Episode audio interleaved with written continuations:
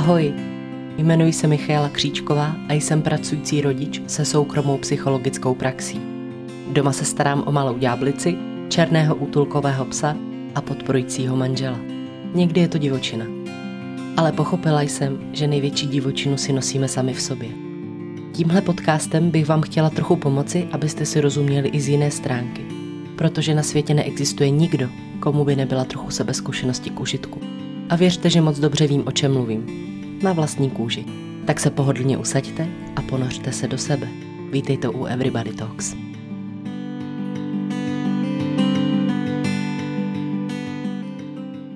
Ahoj, ahoj, vítám vás u dnešního podcastu.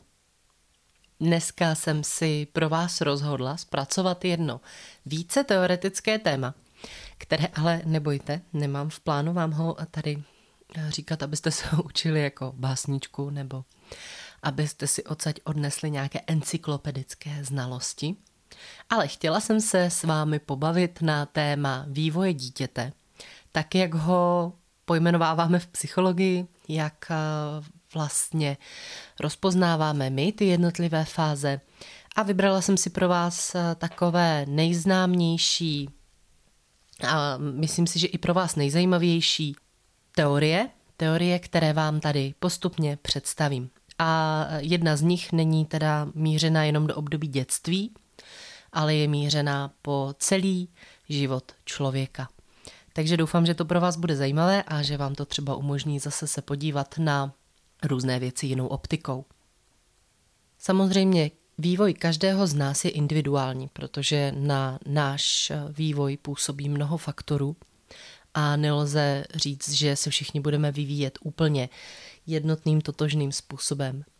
Nicméně zdravé dítě, zdravý dospělý prochází určitými vývojovými fázemi, které primárně můžeme vidět při tom zdravém vývoji u všech.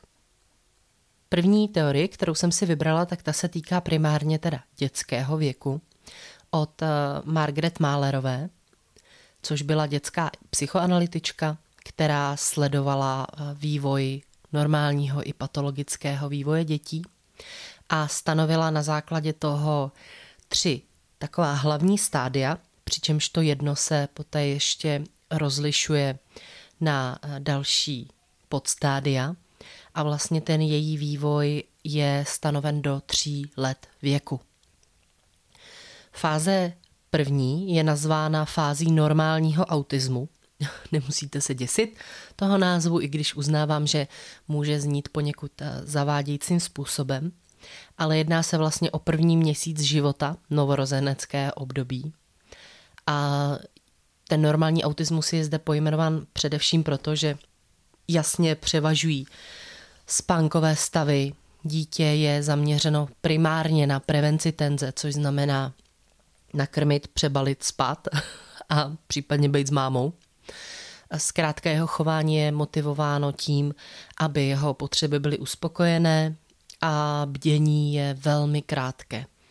Vytváří se tam vztah s matkou v tu dobu, ale dítě v tuto chvíli primárně ani nerozlišuje mezi sebou, svým okolím, matkou. Je to teda taková fáze, kdy je opravdu ten novorozenec soustředěn primárně na sebe a ani ten svět moc nevnímá. Oproti tomu fáze 2, fáze normální symbiózy, která nastává 2. až 4. měsíc, primárně teda většinou s matkou, tak to je fáze, kdy vlastně matka nebo jiná pečující osoba hraje hlavní roli. A dítě ji vnímá jako jeden ohraničený, omnipotentní, všemocný systém, což znamená, že pro dítě je dobré, aby matka fungovala, aby reagovala na jeho pláč, aby vlastně dokázala přijít na to, co dítě trápí, tak aby dítě mělo i nadále pocit, že ten svět je v tomto bezpečný a že uklidnit potřeby a snížit tenzi je možné. V tomto období je primárně důležitá matka, sebe a okolí již odlišuje, ale sebe a matku údajně ne. Říkám údajně, protože ty kognitivní výzkumy jdou poměrně hodně vpřed a já se přiznám, že nestačím a ani nemám úplně tu ambici sledovat všechny nejnovější trendy a výsledky, ale říká se obecně, že tato fáze dítě neodlišuje sebe a matku, že jsme ho nadhodnocovali, že je mnohem kratší, ale jak říkám, nemám zatím konkrétní informace, jak to s tím je, já jedu ještě pořád tu starou školu v tomhle. No a třetí nejzajímavější fáze je fáze separace, individuace, která nastává od 4. do 36. měsíce. Teď mluvím možná jako někteří rodiče, kteří říkají pořád věk v měsících. A já se sama přiznám, že mě to mate, takže když mi někdo řekne, že jeho dítěti je 25 měsíců, tak já mám trošku problém, jestli to přepočítat, tak se na chvilku musím zastavit. Takže zkrátka mapuje tahle fáze ten vývoj od 4 do 3 let. Od 4 měsíců do 3 let. Přičemž v první subfáze je diferenciace, která trvá od 4. do 10. měsíce. Tady dítě teprve začíná odlišovat i maminku od jiných lidí. I proto se v tomto období začíná objevovat separační úzkost, jako počátek strachu z cizích lidí. Ta se teda primárně objevuje na konci tohoto období, okolo toho 9. 10. měsíce. A celkově se zájem dítěte pomaličku začíná orientovat směrem ven na vnější podměty, ačkoliv do té doby ten vývoj byl primárně soustředěn na vnitřní dění. Další subfáze je procvičování od 10. do 16. měsíce. Dítě se začíná samopohybovat, aktivně se vzdaluje od matky, vrací se zpět, aby získalo jistotu, aby se emočně sklidnilo, aby dostalo zkrátka tu podporu a informaci, že tam maminka pořád je. A celkově tyto krátké separace pomáhají odlišovat sebe, odlišovat matku a upevňovat si vztah k ní, protože ta jistota, že ta máma tam je, když já ji potřebuju, je pro dítě v této fázi velmi důležitá a umožňuje mu i nabývat zdravého sebevědomí a vůbec chuti poznávat svět. Třetí subfáze navazování přátelských vztahů můžeme ji datovat od 16. do 25. měsíce. Tady už se teda opět objevujeme v letech, takže od tak ani ne roku a půl do 2 let a kousek, kdy dítě začíná aktivně navazovat vztahy s dalšími lidmi a sebe i matku zapojuje do ostatních interakcí. Už začíná trošku zvládat nějakou frustraci, což je žádoucí. Frustrace, které jsou v nějakém rozumném měřítku, jsou pro dítě růstové a pro zdravý vývoj naprosto nezbytné. Takže pamatujte, rodiče, není naším úkolem vyvarovat dítě veškerých frustracích a veškerých emocí. Naším úkolem je tady být pro ně. A pomoci jim zvládnout to, co zrovna zvládnout potřebujou. V tomto období se objevuje druhý vrchol separační úzkosti, i když vztah k matce je ambivalentní. Na jednu stranu chce její přítomnost a na druhou stranu se můžou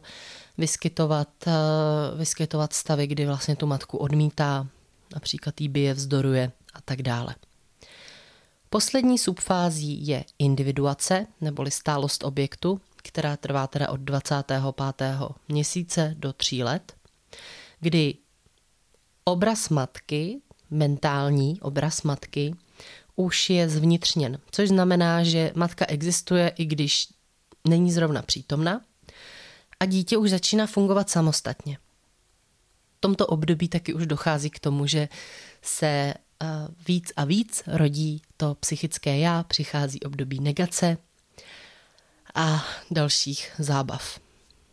Tak, to byla Margaret Mahlerová a jedna z jejich teorií psychického vývoje dítěte. Teorie psychologa Eriksona, který vypracoval svůj vývoj do 8 fází psychosociálního vývoje, kterou teda prochází každý člověk, a v každé té fázi se vlastně dítě učí, nebo dítě později dospělý, tak se učí novou dovednost. Je vystaveno nějaké krizi, nějakému dilematu mezi dvěma protichůdnýma tendencema.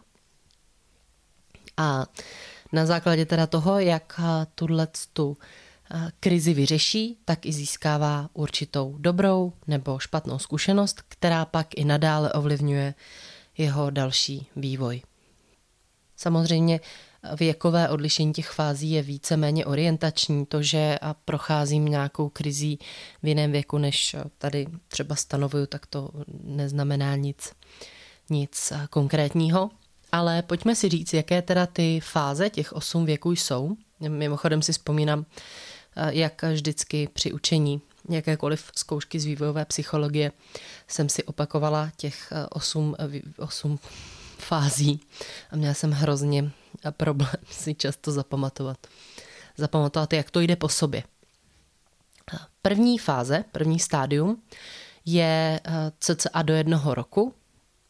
Mluví se vlastně o tom, že to období je orálně smyslové a ta krize, kterou dítě prochází, se nazývá základní důvěra versus základní nedůvěra. V prvním roce života je úkolem dítěte získat teda buď základní důvěru ve svět skrze pevné pouto vztahu s matkou nebo jinou pečující osobou, a nebo zjistit, že jeho primární nastavení je základní nedůvěra ve svět. To, aby vlastně jsme napomohli teda tomu získání pro nás zdravého přístupu, napomáhá určitá spolehlivost té péče, to, že kojenec má vůbec možnost navázat vztah s tou pečující osobou, že i když si prožije nějaké utrpení, nějakou bolest, tak je tam teda někdo, kdo ho obejme, je tam někdo, kdo se o něj postará. A to všechno mu pomáhá zjišťovat a nastavovat si svět a chápat ho jako primárně dobrý. I když není dobrý teď, neznamená to, že nebude dobrý za chvilku. Ovšem v případě toho, kdy nemá kojenec takhle ideální prostředí, což znamená, že nedochází k tomu vidění světa jako bezpečného, tak můžou v dospělosti pak být problémy ve víru v uspokojení svých vlastních potřeb a často i očekávání primárního ohrožení.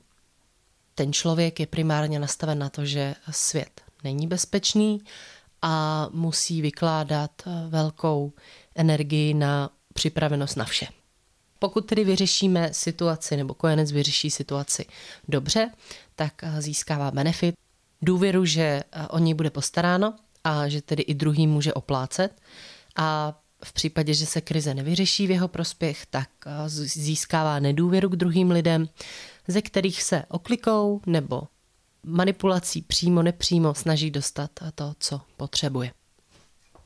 Cností, protože se teda mluvíme o cnostech, tak cností, kterou dítě může získat, je naděje.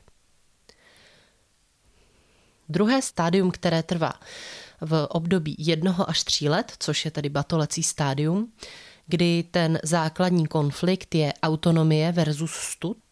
Říká se tomu období muskulárně anální. Máme zvláštní názvy. A co se teda děje v tomhle období? Dítě si osvojuje sebedůvěru, je schopno se pohybovat, začíná být schopno se samostatně rozhodovat. Jeho mozek se velmi rychle vyvíjí, dítě získává stále více i motorických, i kognitivních schopností. Vztah, ve kterém dochází k tomuhle jádrovému konfliktu, je buď vztah s rodiči nebo nějakými zastupujícími osobami. Pokud ta volba dítěte, kterou samostatně podnikne, tak pokud ji rodiče tedy hodnotí jako dobrou, upevňuje se v něm pocit samostatnosti, nezávislosti, schopnosti sebe ovládat. A pokud rodiči není podporována a oceňována jeho samostatnost, tak dítě si vytváří pocity zahambení, pochybnosti vůči sobě i vůči okolí a hlavně nedůvěru sám v sebe. Dítě se musí naučit, že v tuto chvíli je jeho záměr já něco chci v pořádku a dítě by nemělo být neúměrně bržděno a omezováno zákazy i když samozřejmě ke zdravému vývoji také potřebuje nějaké bezpečně stanovené hranice, ale zkrátka dítě potřebuje získat sebedůvěru ve světě a vůbec i chuť ten svět poznávat. Pokud je tato situace nebo tato krize vyřešena dobře, tak získává benefit, že ví, kdy může některé věci dělat a kdy je může nechat volně plynout a vzdát se kontroly. V případě, kdy tato krize není vyřešena dobře, tak dítě může mít tendence k přílišné, někdy nutkavé kontrole sebe i druhých, nebo mu chybí například schopnost dotahovat věci do konce, vůle a samostatnost.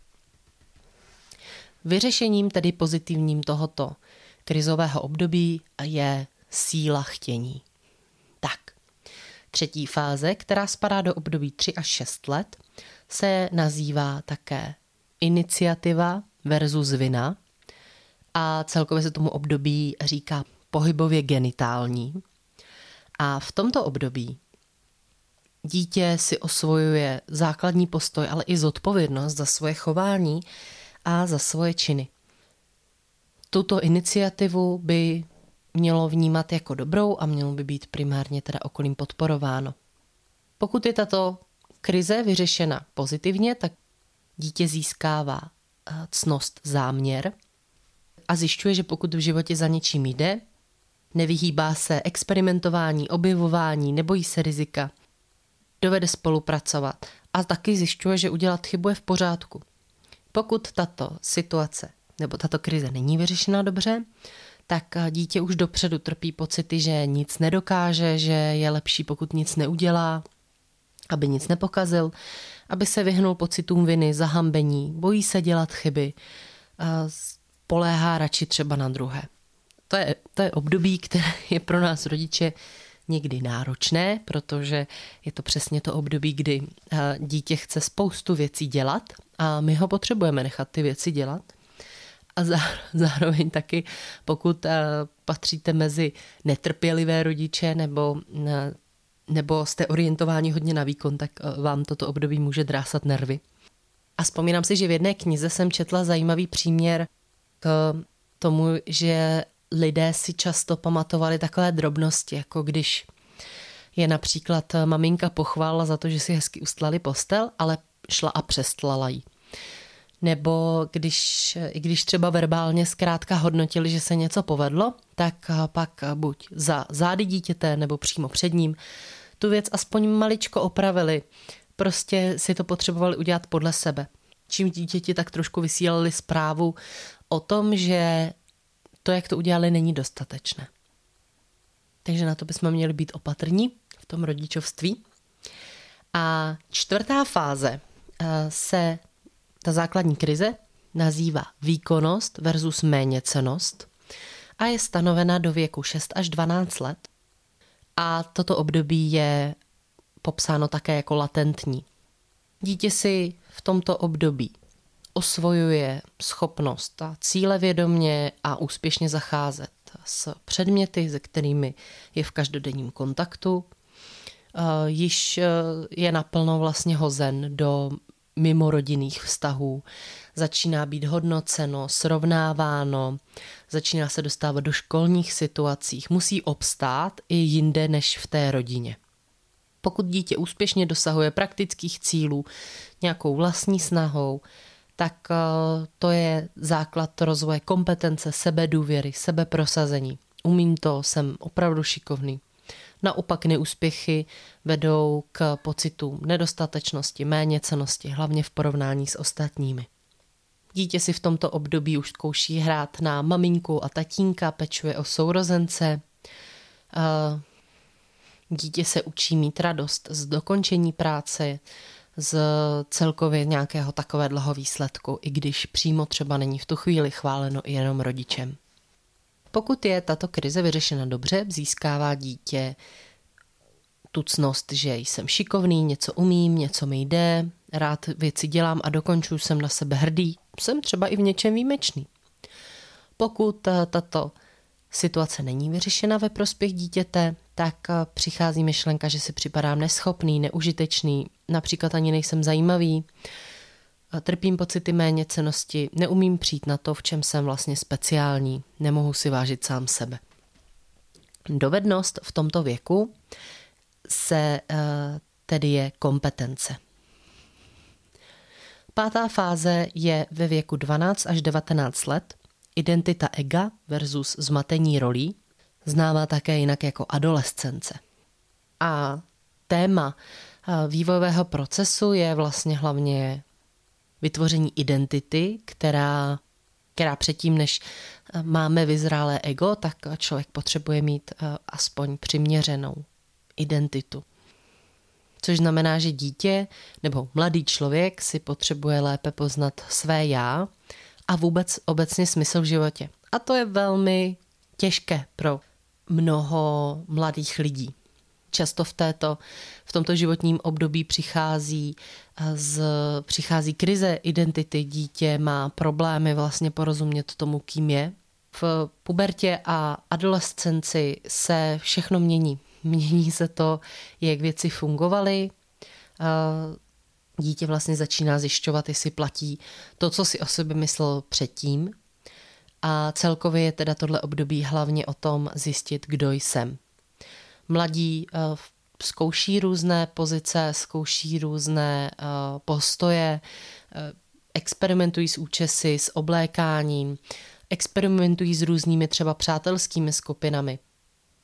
Erikson věřil, že celkově rituály, jako například pyřmování, jsou nástroje, které potvrzují získání identity a i integrace ega.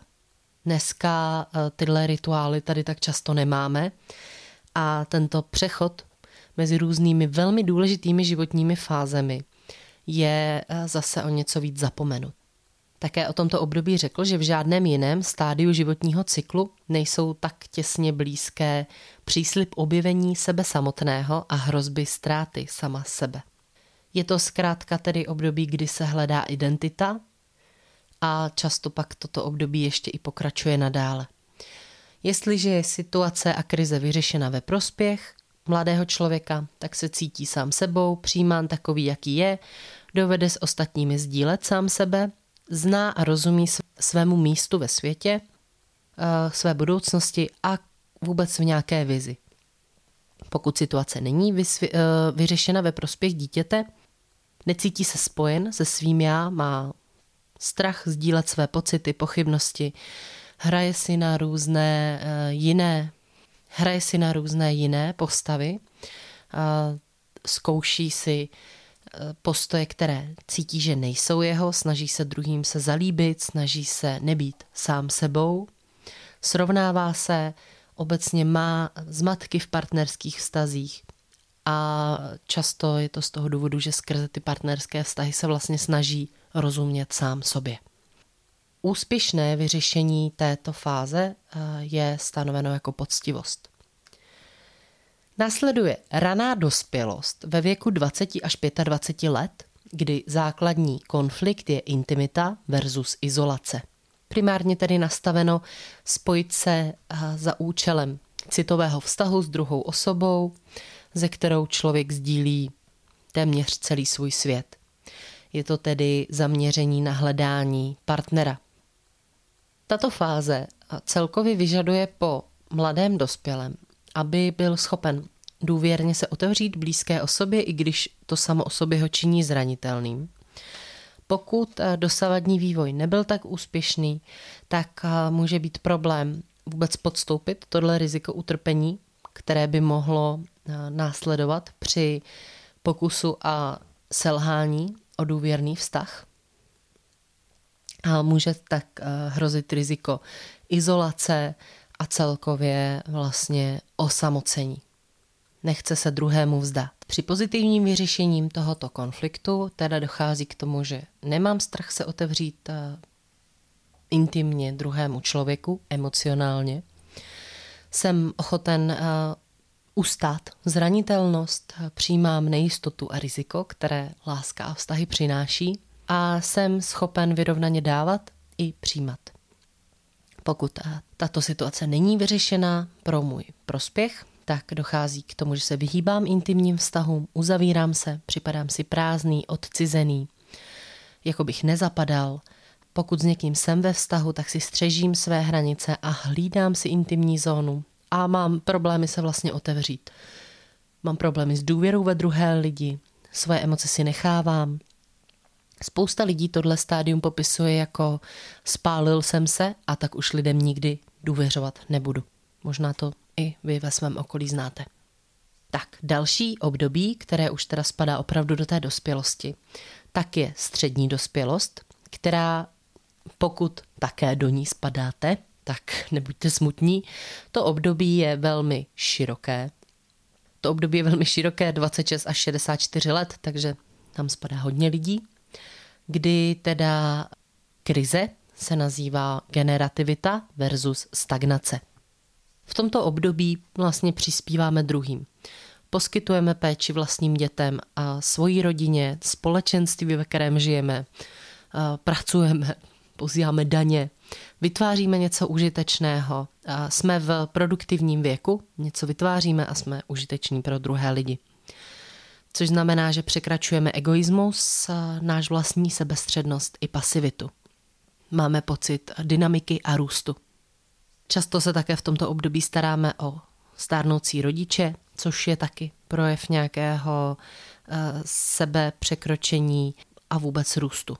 V případě neúspěšnosti v tomto období nedokážu být prospěšný svému okolí, prožívám pocity ochuzení, ztrátu, kontaktu s druhými lidmi a objevuje se pocit stagnace. Toho, že život nemá smysl, nic se nikam nevyvíjí, člověk uvažuje například o jistotách stáří, důchodu, pojištění, stává se rigidním a nejistým. Přijímá nějaké zažité vzorce chování, necítí životní naplnění. Pokud je tedy toto období vyřešeno v prospěch člověka, v životě je něco mimo mě, o co pečuji, k čemu chovám bezpodmínečnou lásku. Jsem schopen jednat altruisticky, cítím se naplněn něčím, co mě přesahuje, žiji tvůrčí, produktivní život a tím překračuji sama sebe. Pokud situace není vyřešena ve prospěch jedince, tak jsem příliš zaujat sám sebou, jsem uzavřen ve svém sobectví, závisti, a druzí lidé mě příliš nezajímají, až na mé třeba vrstevníky, nepřemýšlím, co tu po mně zůstane, mám pocit stagnace, jsem uzavřen sám u sebe a necítím se spokojen. To byl 7. věk života. Ten 8. věk se nazývá pozdní dospělost nad 65 let a hlavní konflikt je integrita ega versus zoufalství. Toto období spadá už do stáří, kdy člověk hodnotí smysluplnost toho, jak žil a také hodnotí svůj život v myšlence blížící se smrti. Smysl jedinečného a konečného života nachází primárně ve vztazích, které jejich přesahují, což znamená spojení s dosavadním a dále pokračujícím životem, na němž se nějakým způsobem podílí. Neúspěch při zvládání této krize se projevuje strachem z konce života, nespokojeností s jeho prožitím, zoufalstvím, že to nejde celé odznova a tato varianta pak může být i značně sebedestruktivní. Takže pokud je zase toto období vyřešeno ve prospěch člověka, tak se cítí naplněn, protože jsem mnohým byl, snesu myšlenku nebýtí, nelituji v životě, přijímám život a přijímám, jaký jsem byl, jsem spokojen se svojí snahou a s tím, jak život byl. Pokud je situace vyřešena v neprospěch, tak mám pocit promárněného života, objevuje se sebelítost, právě snaha vrátit život zpět, zoufalství, odmítání smrti. Cností, která vychází z tohoto konfliktu, je moudrost. Já jsem si na vývoj Eriksona, což znamená 8 věků, vypůjčila informace ze stránky, z jedné internetové stránky Dětský úsvit, tak jenom abych tady zmínila vlastně čí slova jsem někdy četla, protože bych vám toho mohla říct hodně vlastními slovy, ale chtěla jsem, aby to dneska bylo trošičku víc praktické a Touto formou jsem vám teda tady představila takové dvě velmi známé v našem světě vývojové teorie, se kterými se vlastně poměrně často setkáváme. A je na vás, co si z těchto informací vezmete, jak jim porozumíte. Jestli třeba některé krize vnímáte ve svém životě i vy, jestli nějaké myšlenky jste zachytili i u sebe a například byste se na ně chtěli víc podívat, tak možná to zase bude zajímavá informace pro vás, jak se sebou pracovat, jak o sobě přemýšlet. A pro někoho, koho zajímá psychologie, tak to možná mohl být trošičku zajímavý úvod do našeho psychického vývoje a jak se na něj teda koukají moudřejší, starší psychologové, kteří se podíleli na těch základních vývojových myšlenkách, které pak určovaly značně přemýšlení o lidech. A vzhledem k tomu, že vlastně většina těch věcí jsou velmi aktuální, tak nám to ukazuje, že nebyly až tak daleko od věci, i když, jak jsem říkala, tak ten výzkum postupuje poměrně rychle a ukazuje se, že některé věci byly odhadnuty například dost nejasně, nebo se předpokládalo, že k jejich rozvoji dochází až třeba v pozdějším období. Ale zajímá mě váš názor.